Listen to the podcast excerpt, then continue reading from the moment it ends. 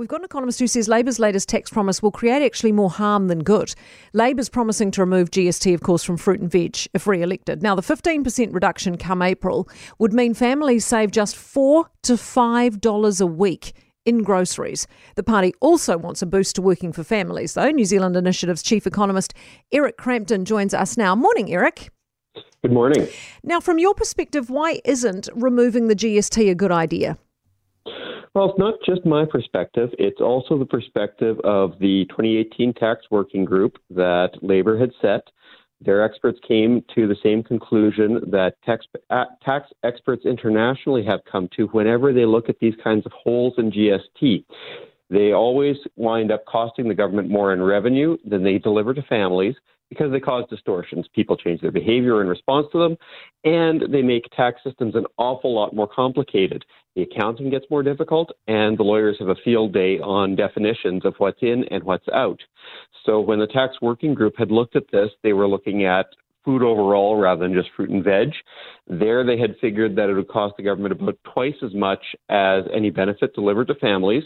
And remember as well that it doesn't all get passed through. Some of it will with suppliers along the supply chain or with uh, final retailers. The, the benefits of these kinds of tax changes are always split.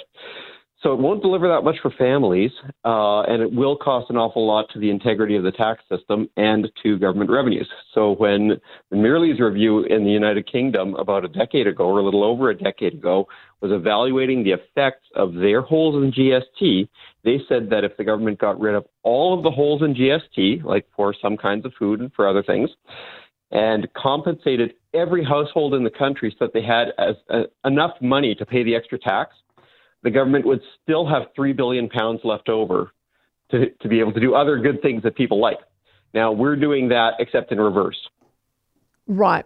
And we've got, of course, huge compliance costs too, and the confusion. I mean, some of the confusion, I'll just let you know, I've had a, uh, a, couple of texts from people saying that they don't understand it in terms of is the GST only on the difference uh, between what the supermarket buys the product for from the producer and what they sell for? E.g., if they purchase for $4 and sell for 5 then it's the GST on the $1. Is that correct or no?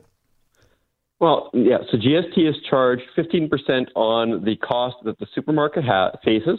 So they charge 15% on top of that, but they're also able to claim back GST credits on the GST they paid for everything back through the supply chain. So, so long as the government isn't completely dumb in how they set this up, they would use a zero rating rather than an exemption. That would mean that the products are still in GST, but they charge a 0% rate. That would let the supermarkets claim back the GST on all of the inputs while charging 0% on the final value. Right. Hipkins says this is all fairly simple. It's not really, is it? Oh God, no! they, will have uh, all kinds of fights over what's in and what's out. I know it sounds easy, and I know when Winston last uh, last election had been saying that you can get a panel of grandmothers to decide this stuff, what's in and what's out. Okay, well, fresh uh, fresh stuff is in. Well, let's think think about that a little bit. Uh, a head of garlic. That that seems like a fresh thing. Let's keep that in if the garlic is peeled, is that in or is that out? Uh, does that count as processing? Because processed things are not in. Mm. If uh, you'll have a boundary depend, depending on where you put that. When you get into frozen products, uh, well, they said uh, chips chips aren't in, but frozen potatoes are in.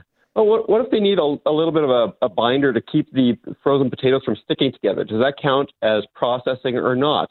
Minted peas in the freezer section, does the addition of mint count as processing or not? Mm. The, the tax officials are going to have to make a whole pile of calls on all of these kinds of issues before April when the government wants this to come into effect if Labour wins. Uh, whichever lines they pick, they will not have anticipated all of the problems that will yet follow from it, and they will face litigation over boundary issues. In the UK, they had 13 years of litigation over whether a tea cake was in or out. Oh my in gosh. the UK, in the UK, they'd set a ba- tax boundary between bread and crackers. So they had they had to fly in an Italian bread expert to help them decide whether uh, a mini ciabatta counted as a cracker or whether it counted as a bread. Oh, my Lord, Kerrick, we've got to run, but there, you can see what a minefield Eric Crampton are from the New Zealand Initiative. For more from Early Edition with Kate Hawkesby, listen live to News Talk ZB from 5 a.m. weekdays or follow the podcast on iHeartRadio.